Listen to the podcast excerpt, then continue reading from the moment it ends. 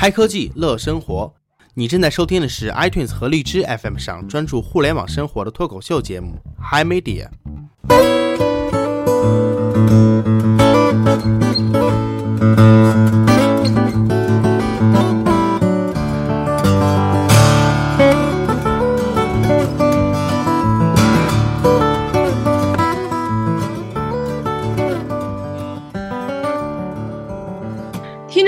晚上好，这里是 Hi Media，现在时间是十一月八号周日晚上的十一点，我是主播军将。我是主播小 M 牌方便面。大家好，我是主播 CY。对，最近我比较忙啊，特别特别的忙，忙死了。你们知道我在忙什么吗？你在忙着找妹子，因为单身节快到了。呃虐狗节，呃，对，我在忙着找妹子啊。对，我其实，在忙着那个一个新的节日啊，呃，所谓的双十一，就是光棍节啊。在这一天呢，已经被定义成了一个购物狂欢节。呃，那么作为一个商家啊，我的另一个身份是商家啊，我肯定要在这一天去给这个消费者带来一些特别的东西啊，带来一些惊喜。所以呢，最近我就在忙着这个东西。哎，听说 CY 那边你也特别忙，你在忙什么？对啊，作为一个资深屌丝啊，我觉得以前一说双十一，大家想的什么感觉呢？就觉得双十一是光棍节，是这个单身男性哭泣的日子。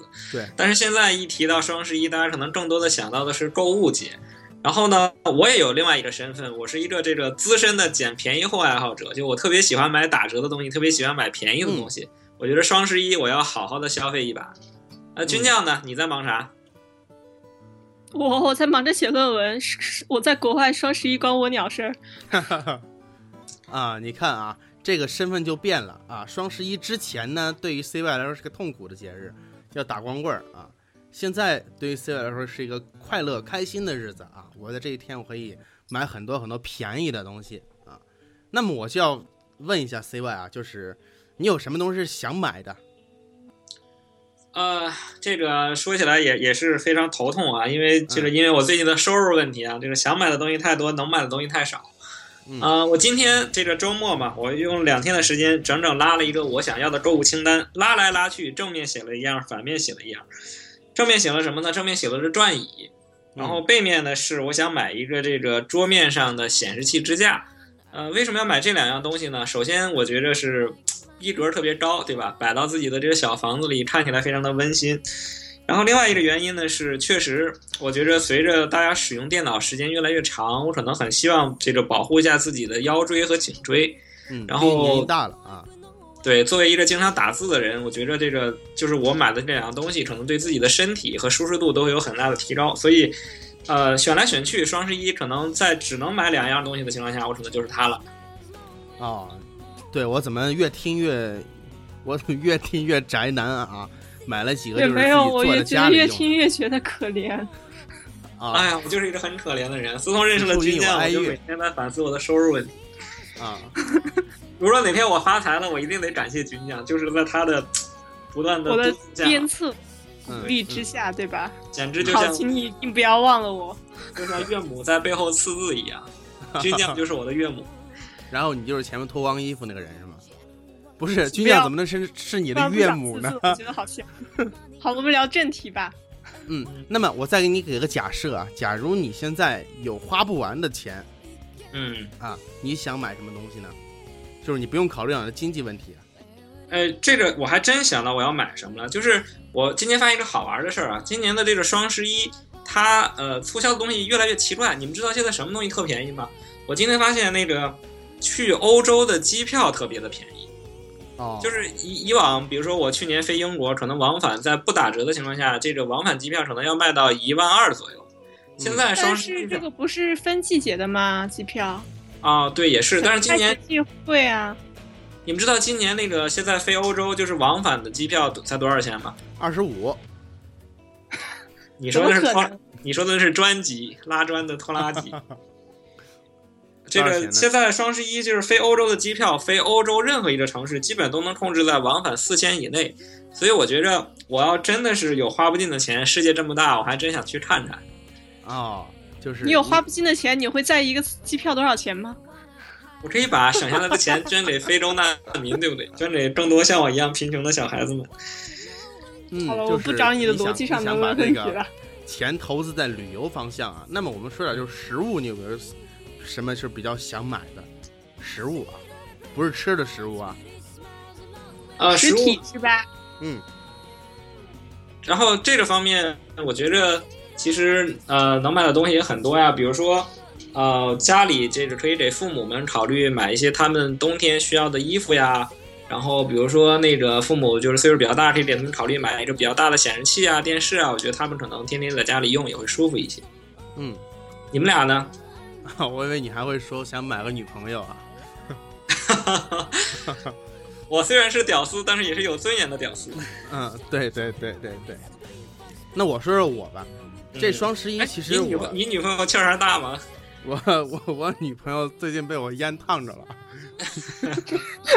弄坏了，来不及换啊。对，大家诸位诸位宅男，我们刚刚讨论一个问题，就是说双十一要和女朋友怎么过。嗯，然后小 M 和 CY 的答案是把女朋友放放气，然后过节了让她休一天假。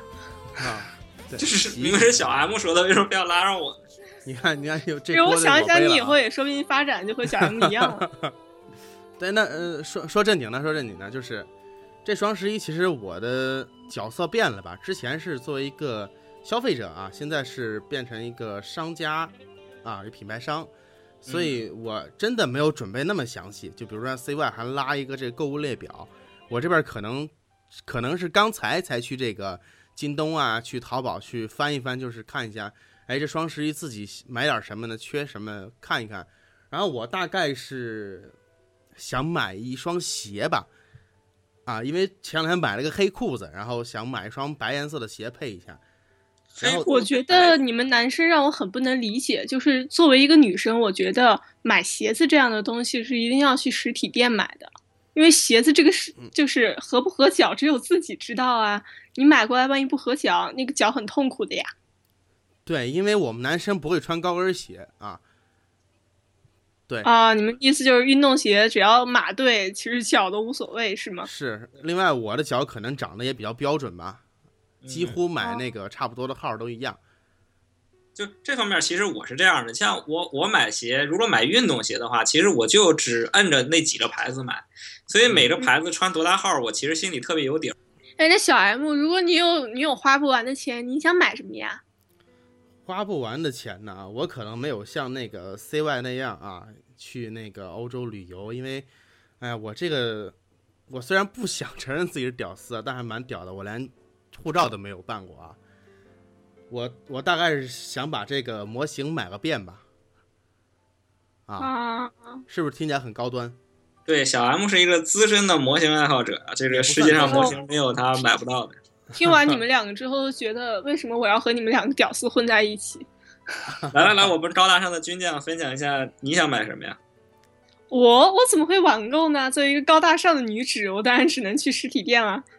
对，比如说你有花不完的钱，你想在实体店买啥？其实我觉觉得军啊将也挺悲哀的，啊就是他也买不到男朋友，是吧？想打气也都没有东西打。哎，如果有钱的话，说实话，我们不需我们女生是不需要男朋友的。听见了没有？听见了没有？男朋友的功能就是花钱。对，男朋友其实没有啊，男朋友还是有一些别的功能的。嗯但是就是说，如果我觉得现在就说到一个问题啊，就是说双十一买到的东西，还是你们觉得质量会怎么样？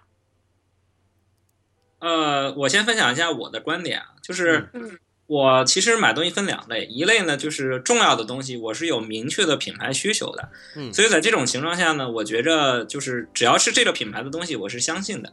嗯这个时候产品的质量是由品牌决定的，这个时候我是极其放心它的质量的。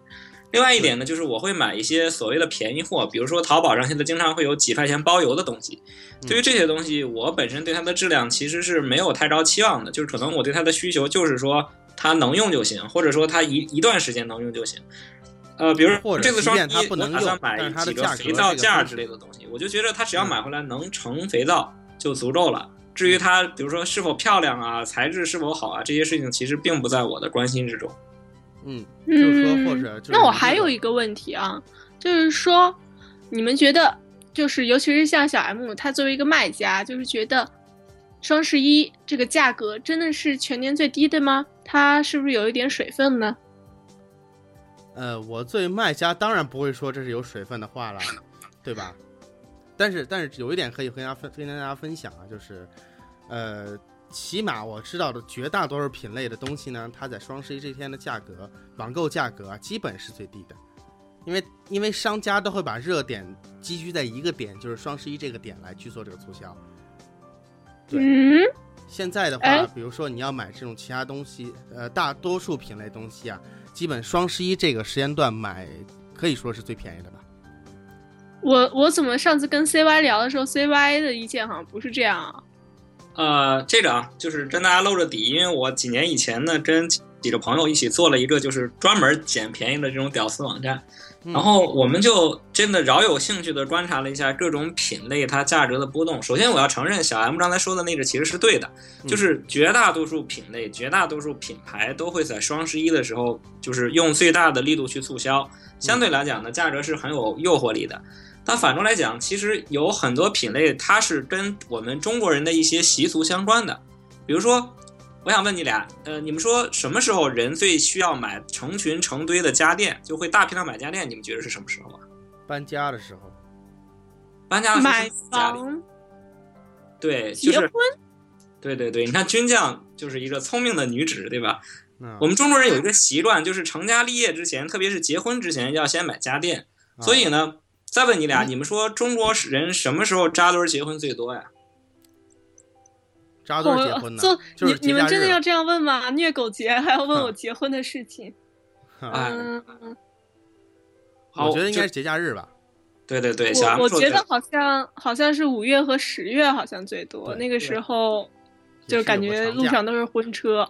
嗯，对中国人特别喜欢在五一和十一这两个节点买这个结婚，所以家电类促销时间往往是在提前的一个月，也就是说在四月和九月其实是家电类最便宜的时候。嗯然后另外还有一点，比如说家装类呢，其实就更有意思了，因为人们往往会在刚置办好房子，在装家电之前去做家装，所以家装类的东西往往在这个三月和八月是最便宜的。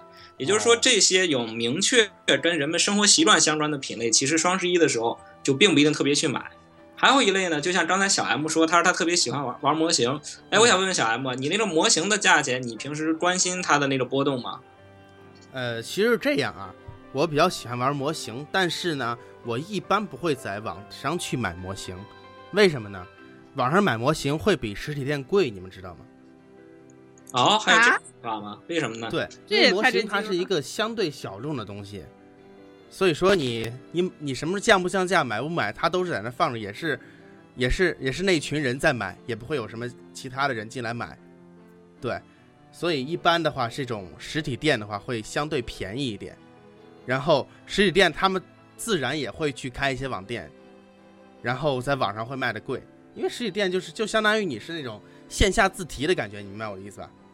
哦，啊，对，所以你看，小 M 也分享了一个很重要的经验，就是说，对于这种我们可以叫奇葩物，或者说一些很小众的东西，嗯，因为它的消费者群体是固定的，即便它价格搞得很低，其实不会增加它的受众。比比如说这个模型它打八折，可能我跟军将根本就不会去关心，也不会去买。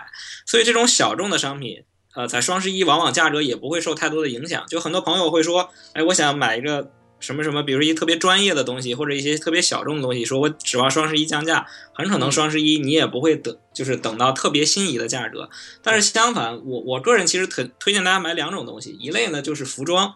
哎，军将，你能这么大家说说那个你一般什么时候买衣服吗？我我一般都是心情不好去买衣服，对，女生是心情好的时候去买衣服，心情不好的时候去买衣服，雨天买衣服，但是说实晴天也话买衣，服。就是说我要就是在这里夸一下自己，我是一个不网购的好孩子。啊，呃，对啊因为我觉得有就是像衣服和鞋子这样的东西，我我是绝对不会去网购的，因为这个东西还是要穿在身上才会有感觉，就除非是一些简单的饰品，然后我才会在网上买。就是衣服呀什么的，我是不会去在，我是不会网购的。衣服啊、化妆品什么的啊，都是去实体店买是吧？嗯，对，化妆品的话可能会在唯品会之类的，但是我其实我对网上的质量一直很担心，所以说还是尽量会找，比方说化妆品的话会找熟人代购，就是之前在国内的时候。明白明白。啊，可能这个女孩子心思就是比我们细致一些啊。就其实，呃，大家如果看过双十一的历史的话，就是双十一这个节，天猫最早是从零九年开始搞的。嗯，然后在零九年的时候，其实双十一只促销了一样东西，就是女装的冬装，因为就是他当时就认为在这个季节是女性买冬装换季的一个高峰，所以他打了一个很高的折扣。就到今天为止，其实如果想买女装的话，你会发现双十一的价格还是非常合算的。另外，我想给大家提一个醒，就是我我个人认为啊，消耗品非常值得在双十一买。这种消耗品包括什么呢？包括比如说家里有孩子的买什么奶粉啊、尿布啊，呃，包括就举个例子，我去年的时候给我家买了一个滤水器，然后呢，这个滤芯儿的使用寿命是一年，所以正好就是去年打折的时候买到今年的时候正好又是打折，又可以换新的了。对，所以像这种就是需要定期，特别是半年、一年更新的，其实非常适合你放到这样一个打折的季节来买。这样的话，你就可以保证以后每年都非常的便宜。嗯，很有道理哎。对对，其实我们就会发现啊，这个双十一是一个，呃，有很多小技巧在里面的。就是呃，我最近总能听到一个笑话，就是很多人说，其实双十一你不要买东西，为什么呢？他说双十一你仔细看的话，很多东西都提价了。这个好像是咱们中国人做生意的一个传统习惯啊，就是说打着促销的招牌，但是去涨价。但是双十一是不是就是这样一个真的是就是全是骗子呢？小木，你能跟我们分享一下你现在在搞一个什么类型的活动吗？呃，这活动呢，坦白来说，我现在还不能去说出来啊，嗯，因为可能牵扯到一些事情，对。呃，一般都会这样。一般就是你刚才说，很多商家都会，比如说在这个节前、双十一之前，把这个价格突然间提上去，啊，然后等到双十一这一天再降回原价，那给别人的感觉就是哇，他在降价，这种这种假象啊，对吧？但其实这也是少部分商家所做的事情，对，大部分商家呢还是会在这一天给消费者一个很实惠、很实惠的价格。嗯，呃，但有一类商品可能是它不会降很多价格，它会以一种其他方式做一些促销，比如说像，像我们知道很多需要去抢购的手机，对吧？嗯，他们会把货货囤在这一天，对，发货量囤在这一天，然后让这一天的消费者可以随意购买，不需要抢购，随意购买。虽然价格是没有一个很很大的变化，可能都不变。对，另外呢，就是。呃，刚才提到啊，我我想分享一点，就是双十一买什么会比较实惠呢？买品牌的东西会比较实惠。对，我不知道你们俩有没有看过双十一以往双十一的数据呀？你知道服装类就是最火最热的品牌是哪一个吗？是什么？是优衣库。哦，优衣库啊。对，是这样。啊，我个人来看啊，就是为什么优衣库这个品牌能够。呃，荣登啊双十一销量最高这样一个宝座呢，我觉得有两点。第一点是它是一个品牌，嗯，对，它确确实实在在这个消费者心目中有一定地位，而且而且这个嗯质量也是都是不错的，都是可以有保证的。嗯嗯。第二点就是它卖的东西都是标准品。嗯，对你包括这个。双那个优衣库的东西我们都很熟悉啊，它都是卖一些很很标准的那个衬衣啊，这样的 T 恤啊，包括它的裤子啊，都是些很简单、很朴素的这种标准品。嗯，对，这种商品呢，就是我不用考虑这种喜好啊，比如说你这个花色我不喜欢，它就没什么花色，你怎么喜欢不喜欢，你都可以去买的。其实还有很重要的一点啊，就是刚才那个军将也讲说，他其实对网上的产品并不太放心。这种放心，一方面是质量的问题，另外一方面可能也是担心，比如尺寸呀、号码呀、颜色呀，可能实物和网上看到的效果不一样。但是像优衣库这样的就是大型的品牌，有一个好处，就是说我们可以提前先在线下进行试穿，进行这个就是去去有一个切身的体会之后，然后你把这个消费力在网上进行释放。是，其实小 M 这个特别好，他讲到了优衣库这个牌子，我可以给大家讲讲我切身的这个血血泪史啊。我每年都在抢优衣库的这个促销，但是每年都抢不到，为什么呢？是因为优衣库的促销，它很多时候不是直接减价，它不是说，比如说呃五五百九十九的衣服，他说我直接三百九十九卖，它不是这样的，它经常呢需要你去抢一个叫做满减券的东西，就是说你要提前在这个店铺里先抢到这个红包，抢到这个券儿，然后拿着这个券儿再去购物。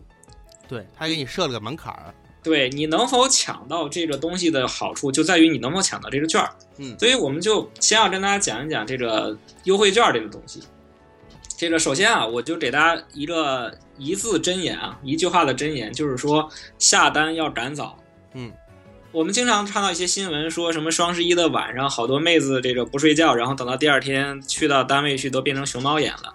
虽然这个就是我们不鼓励这种行为，但其实如果你真的想在双十一当天买到好东西的话，一定要赶早。这个赶早包括，首先我强烈建议大家在这几天就把你需要购买的东西添加到购物车里，嗯，这样的话你能比较清晰的看到它当天有没有货，你下单也会很快。嗯其次就是在零点的时候要去抢这些红包和这些优惠券，然后你拿着它，可能才会更好的去啊、得到一些便宜的实惠。嗯，为什么我觉得 CY 比妹子还妹子呢？因为没有你确定？你确定双十一那天你不会也是跟妹子一样黑着，就是是戴着黑眼圈去上班的吧？哎，都是因为穷啊。对啊，都是因为穷啊。哎，不好意思，我我又黑你了一下。我我问你俩一个事儿啊，嗯请问，呃，当微信群里有人发红包的时候，怎么能让这个红包翻一倍呢？哈？什么意思？比如说咱仨在一个群里，然后现在小 M 扔了十块钱的红包，怎么着能让他再扔十块钱呢？求我，喊爸爸。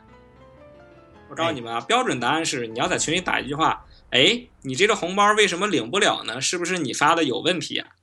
然后他就会马上发出第二个红包，然后你就可以把两个都抢。这就是我们今天推荐的一个抢红包的技巧。但我不推荐这个技巧。在你打完这句话的时候，会发现红包已经被别人抢完了。啊，然后这个哈哈哈哈哈！是一个悲伤的故事。对，这个是需要默契的一个。对，那我刚提到这个双十一那天买什么会比较好呢？买品牌的东西啊，我刚提到举了个例子，就是优衣库啊。另外，买什么东西会比较适合呢？就是书，我觉得是这样，买书，因为我觉得买书在任何一个情况下都是不会亏的一个行为。你觉得呢，CY？对啊，特别是现在纸纸的价格越来越贵啊，那个门口厕所都没纸了。对，前两天那个京东搞了一个满二百减一百的活动，就非常好。京京东之前在五月份就搞过这样的活动，然后我就买了一堆书。这次他搞这个活动，我又买了一堆书。对，作为一个海外学生狗，买书都是血泪史啊。是吧？对，其实小 M 这个经验啊，就告诉我们，其实这个买东西很多时候你不要单品买，就是说你说我今天看上一本书我就买了，明天我又看上第二本书又买了，往往就占不到便宜。一定要等这个品类它搞一种大型促销的时候，就比如京东吧，就特别喜欢搞这种活动，比如说图书满多少减多少，然后什么母婴用品满多少减多少，这个时候你去批量下单，可能价格就会更便宜一些。嗯，多给自己囤点书啊。他嗯买书，不管你买多贵的书，都不会后悔。我是这么想的。对，可以子子孙孙看下去，对吧？对对对。那另外啊，就是我们可以聊一个问题啊，就是，呃，大家去获得这些优惠信息的时候，都会去哪里去看呢？嗯，小 M，你是商家，你最近找促销，那你说你们一般倾向于在哪儿发这些消息啊？对我们把这东西叫做露出渠道嘛，对吧？嗯，那么普遍来说，露出渠道是什么呢？就是自己的网店。对，这是一个自己的网店。是有现在有很多比价利器吗？呃，这些是之后考虑的东西。首先是自己的东西，就是自己的网店。比如说像优衣库的话，它搞促销，它会怎么搞？它会在每一个线下店也会有这样的露出，有这样的公告。那么每一个线下店都是它的一个，呃，都是它的一个广告牌，你可以这么理解。对，对，另外就是一些社交媒体，比如说我们的微博、微信，嗯，对，嗯可以用官方的号去去发布这些消息。比如说，呃，CY 你很喜欢优衣库，那么你就可以关注他们的微博、微信。对，一般情况下，他们只要做促销，肯定会在微博、微信上说这个事儿的。嗯，对另外，这是这是属于商家自己的这些营销资源嘛？还有不是他的，比如说这个有一个网站啊，国内有个网站我非常喜欢，叫做什么值得买，嗯它就是收录这些呃便宜东西，比如说打折东西的一个一个这样的网站，信息聚合的一个网站。嗯，对我经常会看他的那个微博，他有很多个微博，我经常会看那个优惠精选什么值得买这样一个微博账号，然后他就会按照时间流的形式发一些每个时段每个电商的一些促销信息出来。我经常晚上的时候就会看一下今天有什么特别便宜的东西，然后我可以去买下来。这样，嗯然后 CY 你有什么其他的经验吗？呃，其实我觉得刚小 M 已经就从在一个这个业内人士的角度告诉我们哪些渠道最便宜。我可以给大家做一个总结啊，嗯就是首先第一，如果你有一些非常喜欢的品牌，我建议大家去关注它的官网消息，以及包括它官网的微信、微博，这是这个品牌促销的最直接的渠道。对其次呢，就是大家如果这个。就是说，你没有指定的品牌，你就是想看什么东西便宜，可以去一些专门的促销网站，比如说什么值得买。在这里我也安利一下我自己以前做的一个，就是我跟几个朋友做过的一个网站，叫做价格网，大家可以百度搜一下。嗯，呃，其次第三点，我其实还很推荐大家去看一些比较小众的论坛，比如说我经常在一些电子论坛里就会看到有很多人突然说，哎，这个东西便宜了。呃，经常这些真正的 bug 价，或者我们就说真正非常低的价钱，往往都是偶然中发现的，就是很很可能还没有这个广而告之就已经被抢完了。所以，只有真正关心这个的人，他才可能发现真正的 bug 价。比如说，我现在想买一个转椅，可能我每天上班，或者说每天起床第一件事就是先上淘宝看看转椅有没有今天便宜的款式。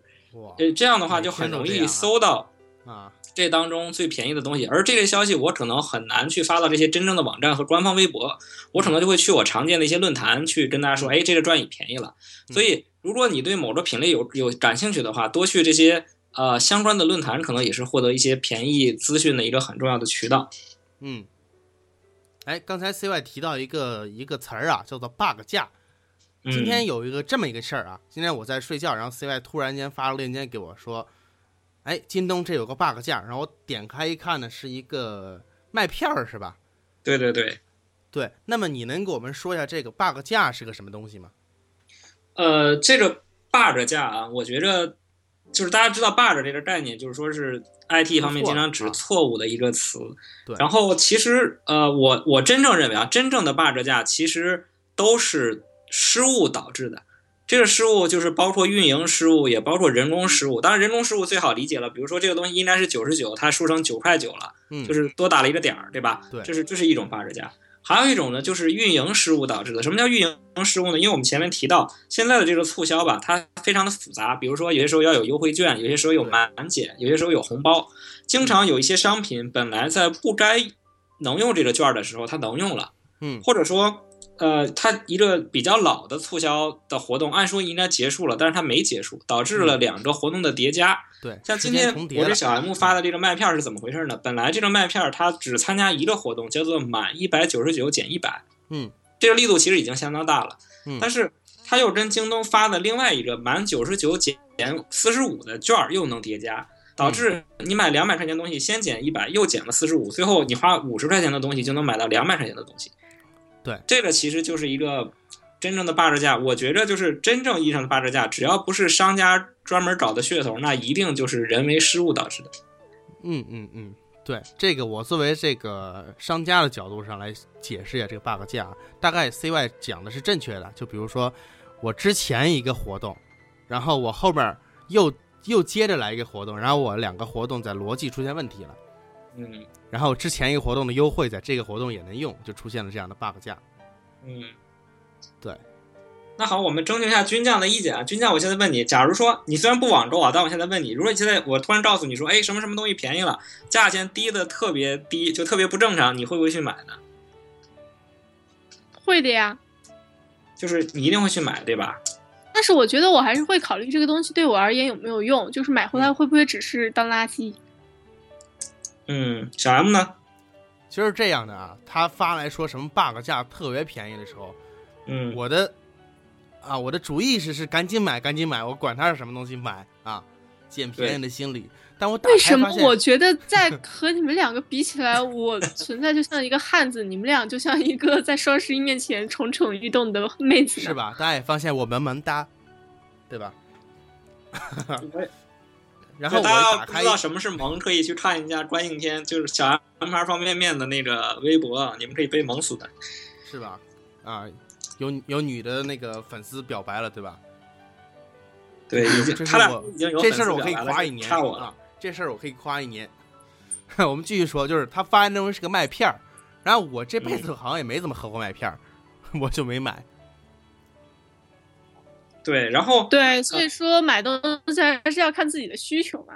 对，还是得看自己需求。在双十一的时候，肯定有这些杂七杂八的东西会出现一个很低很低的价格啊！我在经常逛什么值得买的时候，我就会遇到这种情况啊，看到什么东西特别便宜，哎，管它呢，管它有用没用，先买下来啊！然后在去年的时候，导致我买了一大堆没用的东西，比如说我花了十八块钱买了个遥控车啊，买来之后就放那儿，我连盒都没拆过，哈。你十万块钱买了这车，遥控车，遥控车啊，不是车啊 你要把“遥控”俩字儿说出来，啊你这吓死我！要十八块钱买这车，我也买。哈，其实是这样啊，就是霸着价这个事儿，我个人是这样建议大家的。如果呢，呃，就大家要分析一下这个价钱是否离谱，也就是说，它从平时的一个价钱降到了一个比较正常的折扣。这种情况下，我还是建议大家去考虑一下这个东西你是否有需求。如果没有需求的话，就像小 M 的那个玩具车一样，买回来就等着自己儿儿子去玩了。嗯但是第二种情况呢，就是真正的价格错误，比如说九十九块钱的车，它卖九块九，这种情况下很很可能就是它价格标错了。赶紧买。如果是在双十一的时候，我其实建议大家把这个东西买下来。为什么呢？不是说你买下来再倒卖，是因为一般情况下这种错误的价格它是不会发货的。但是你先别着急啊，就是虽然这九块九的东西它可能不会卖给你，但是一般情况下商家就会说，要不我。比如说我我补给你十块钱吧，或者说我给你一个多少多少钱的代金券吧。这里面我有一个具体的故事啊，就是前年双十一的时候，嗯京东呢有一个电脑包，这个电脑包平时卖九百多，嗯结果他当天就是标价标成了九十块钱，就很明显是少了一位。嗯然后呃，当时我就犹豫，我说要不要就是要不要花钱买呢？后来想好便宜啊，要不买了吧，我就我就花九十块钱下了这个单。嗯结果第二天京东就给我打电话说，哎，那个先生对不起，您您下的那个单那个价钱有问题，这样吧，我补给您两百块钱的京东券行不行？嗯然后我当时说好呀好呀，然后就等于他没有发货，但是补给我了两百块钱。所以嗯当然不是说让大家去薅这个羊毛赚这个便宜啊，但是就是说如果有这种情况下，你正好又看到了，啊就！不妨下一个单玩一玩，其实也挺好玩的。我靠，我觉得好卑鄙啊！我强烈不建议这么做。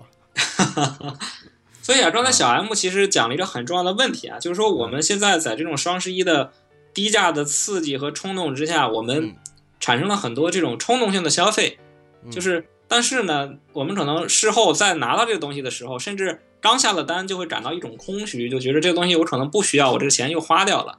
对我不知道你俩有没有这种感觉，你们对这个事情怎么看呢？对，确实有这个现象啊。就比如说，我们经常因为一个东西很便宜啊，这东西我们不需要，但是就是因为便宜这种冲动呢，把它买下来。买下来之后呢，发现自己买了一大堆垃圾回来，浪费了自己的时间，也浪费了自己的精力。我觉得吧，这其实也不只是是我们自己的错，这个还是就是根据，就是因为商家利用我们这种弱点，然后他们嗯再用一些营销手段来让我们这样做啊。小 M，你就是一个奸商，说一说你们这些厂家都是这些商家都是用哪些手段来坑我们的呀？呃，这个这个奸商啊，奸商是卖给人坏东西的人啊，我们是好的生意人啊，不一样，不一样。嗯，那一般我们都会怎么做这种促销呢？首先是，呃，价格优惠可能是力度最高，然后这个消费者最认可的一种方法吧。包括这个每一个品牌商也好，每一个电商也好，都会用这种价格优惠的这样的手段来达到促销的目的。呃，就比如说双十一就是一个价格优惠的集中爆发。嗯，那另外呢，我们还会做一些比较创意的营销活动啊。呃，你就比如说我们之前聊过一期 Uber，Uber 会经常做这种创意的营销活动，发这样的代金券啊，这样的呃使用券来给这个消费者刺激消费者去去使用它的应用啊、商家也是一样，他会有这种多样呃各种各样的这样的创意活动、创意营销来推广自己的这样的品牌和商品。对，另外呀，我还发现啊，这个互联网让营销这个东西变得越来越有趣，越来越多元化了啊。就比如说吧，嗯，之前我们商家发布这种优惠信息啊，发布这种广告信息，平台可能只有自己的这样的自媒体渠道和媒体，或者是发一些传单啊这种比较零散的方式。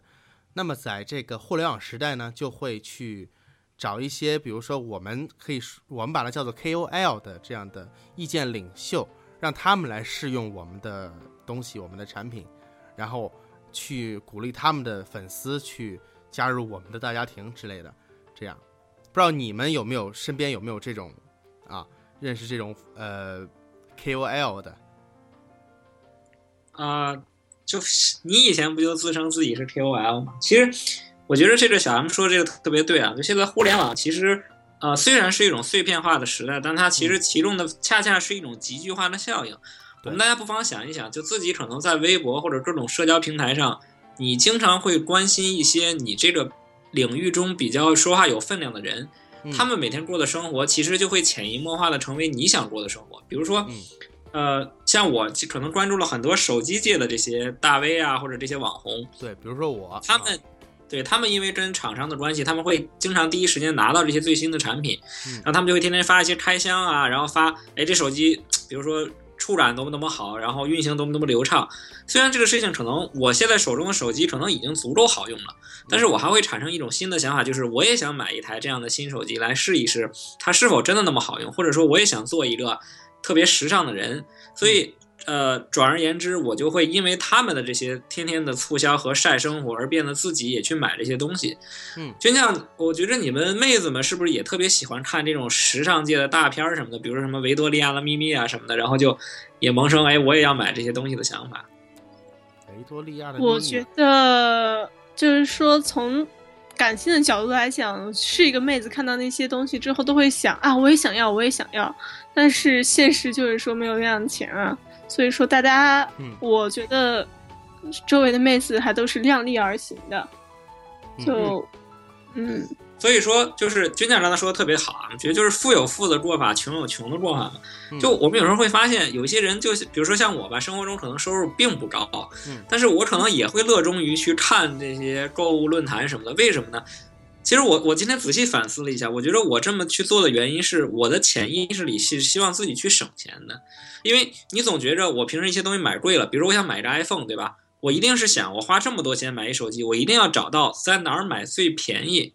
所以，出于这种心理呢，我可能就会去关注很多这些发促销价格的地方，比如说刚才小 M 说了，像这种什么值得买啊、加州网呀，我会天天去看这些东西。但是呢，看多了之后，反而剁手的机会越来越多。比如说，我可能是因为手机才去看这个网站的，但是他今天告诉我说，哎，这肥皂盒便宜了；第二天告诉我，哎，这个保鲜壶便宜了，我可能就会。因为去看一样东西，反而购买了很多很多不需要的东西，就是他让我天天去看这些消费信息，反而让我就是制造了很多更多不需要的消息。我觉得这也是互联网对我购物习惯的一个影响。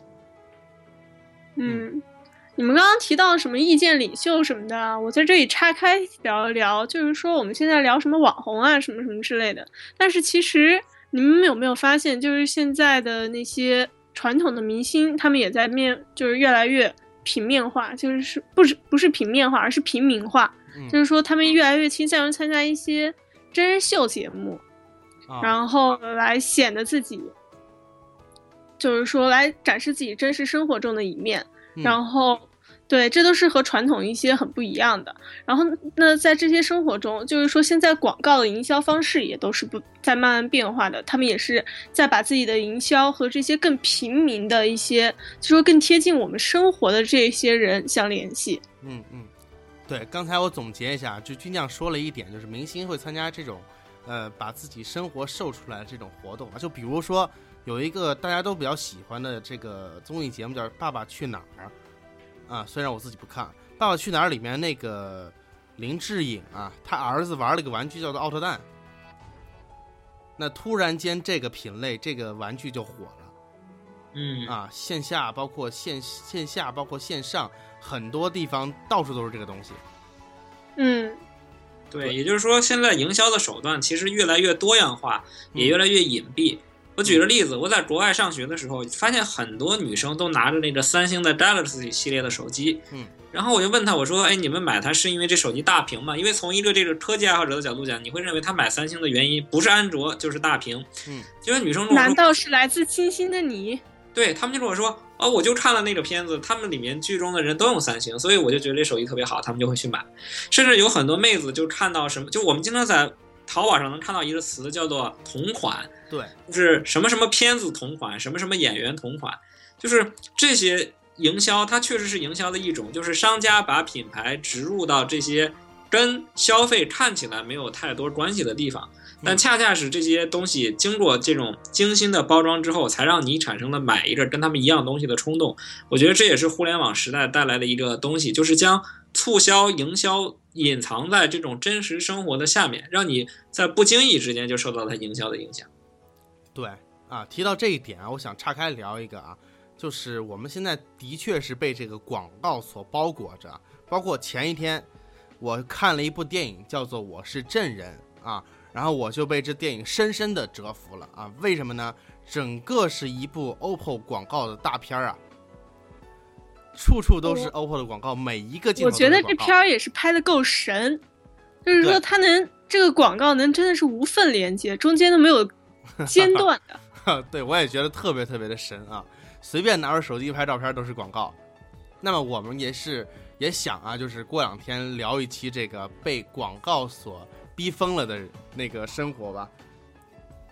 对，就是曾经有一个特别著名的假设嘛，就是说，如果我把所有东西都免费给你，但是我一定让你享受一个带广告的生活，你愿不愿意？我觉得这是一个挺有意思的话题啊。嗯，其实我现在想了想，就是现在的互联网促销，其实它很多时候也是暗含着一些人类心理学的道理在里面。比如说，现在特别常见的一个非常的重要，他们就是。我觉得现在的的广告商，他们都是做好一个度，就是雁过拔毛，只要然后，但是绝对不把你拔死，对，就不会让你厌烦。他们都是在标准下来做广告的。对，以前曾经有人开玩笑说，以前的营销是什么？以前的营销是雁过拔腿，就是这大雁飞出来了，我插一下薅一个雁腿下来，是赚了一笔，但是这种生意做一把就死，以以后不会有人再上当了。现在就像军将说的是“雁过拔毛”，就过来我薅你一下，就不管谁过来我都赚你点便宜。其实我谈到心理学，我之前想到一个特别好的例子，就叫现实的这种特价。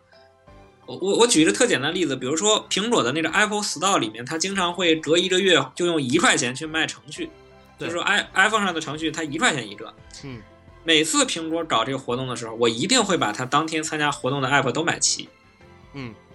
对，这是我这已经成为我近近年来消费的习惯，就是我总觉着不买白不买，就这些东西以后没准更贵，因为它很多 app 可能原价三十块钱，嗯，如果我只花一块钱就找到了，所以我就会经常去买。但是这东西对我来讲没有任何价值，因为我买了之后我就再也不用了，甚至我现在都不是 iPhone 的用户。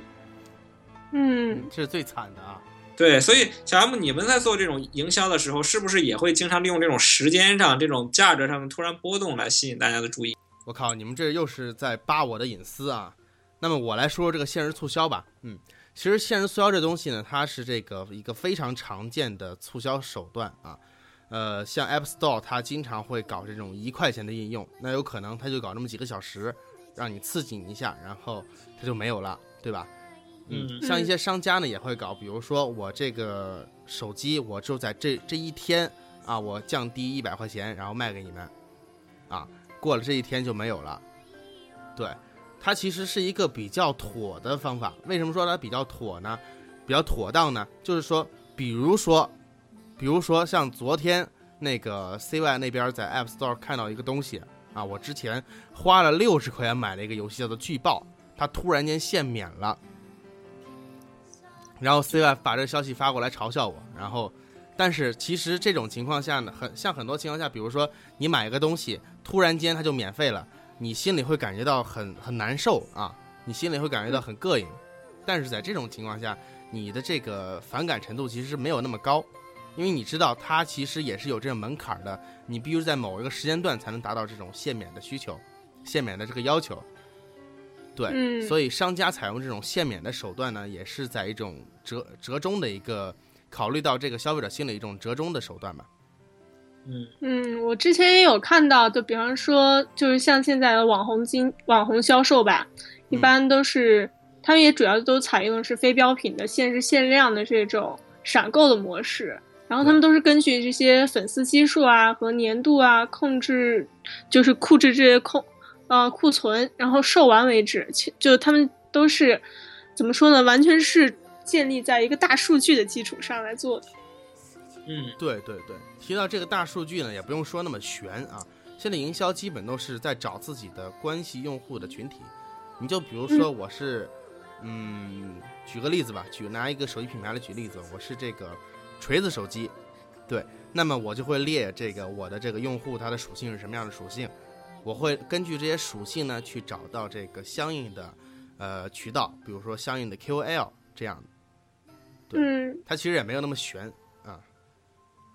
对，其实这个我觉得就切合了咱们之前谈的那个问题，就是为什么有些人会觉着，哎，我双十一是被坑了，就是这东西涨价了；嗯有些人会说双十一我很便宜，是真正得到实惠了呢？嗯其实也是因为现在的电商平台，它逐渐的把这些用户进行细化，它通过这种。发红包，通过优惠券的这种营销形式，让那些真正他愿意为了占便宜去花时间的，比如像我这样的人，可能为了省十块钱，我会去研究半天。这样的人，他最终是能通过领券和红包来达到真正的便宜的。对但是你其实是浪费了时间在上面。但是对于另外一些人，就比如说像一些对价格并不是十分敏感的人，他们可能急需这个东西，可能就直接看到价钱就下单了。对这样的话，电商其实也是各取所需，就是在能赚钱的人身上赚钱。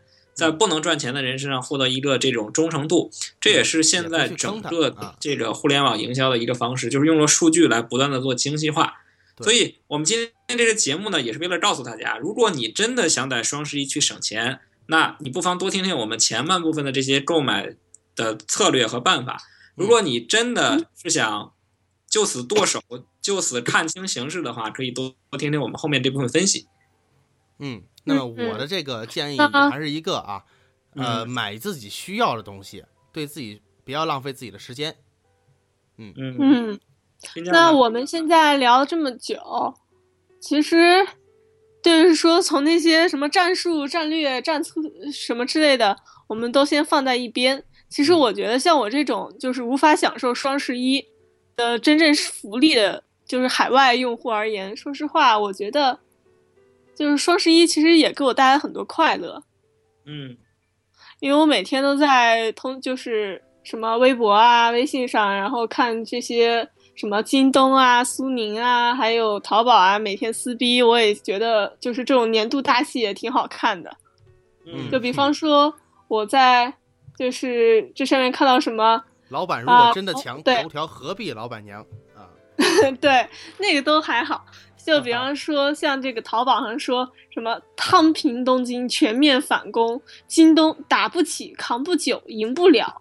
然后还有 什么“打狗不留手，打仗不留情”，什么、嗯、什么喝光吃光喝光，不给京东办力量，对，不给京东办力量。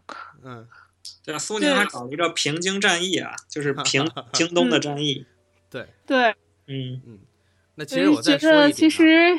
也很欢乐啊！呃、我觉得其实每年有这么一招，嗯、然后看看这些营销大战，其实作为一个就是旁观者而言，嗯、我觉得还是蛮享受的。对，也是个乐趣啊。然后我想对，大家是感觉作为一个平民，然后这几、嗯、几家大电商，然后为了我，然后在就像 是在抢我一样，就像是几个帅哥在争我一样。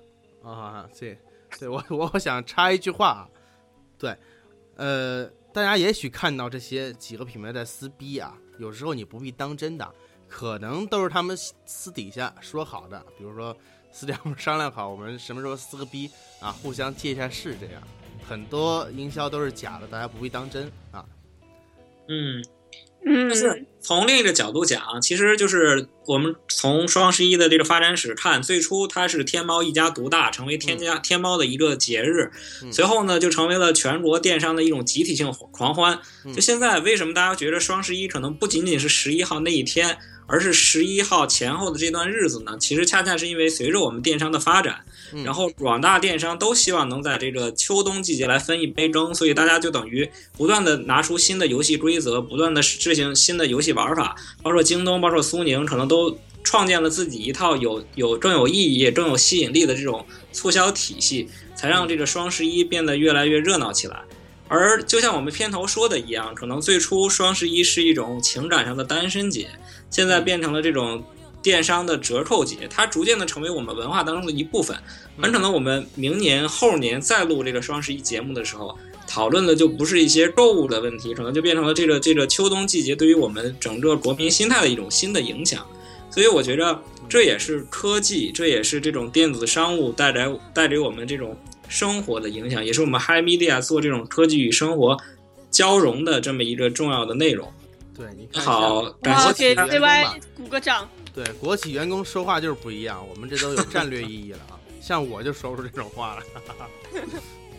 嗯，那么节目到这里呢，也也说的差不多了。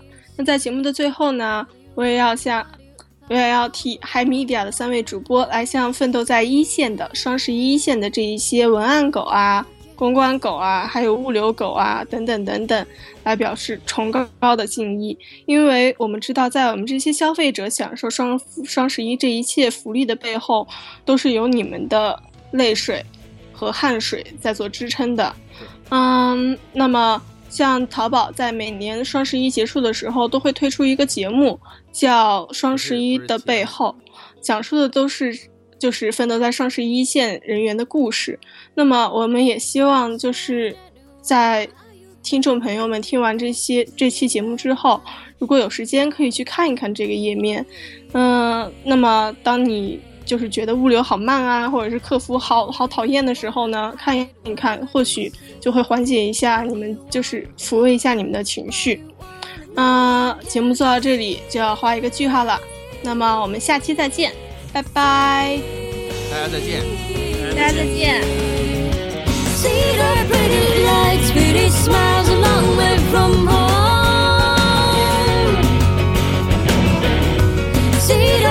stars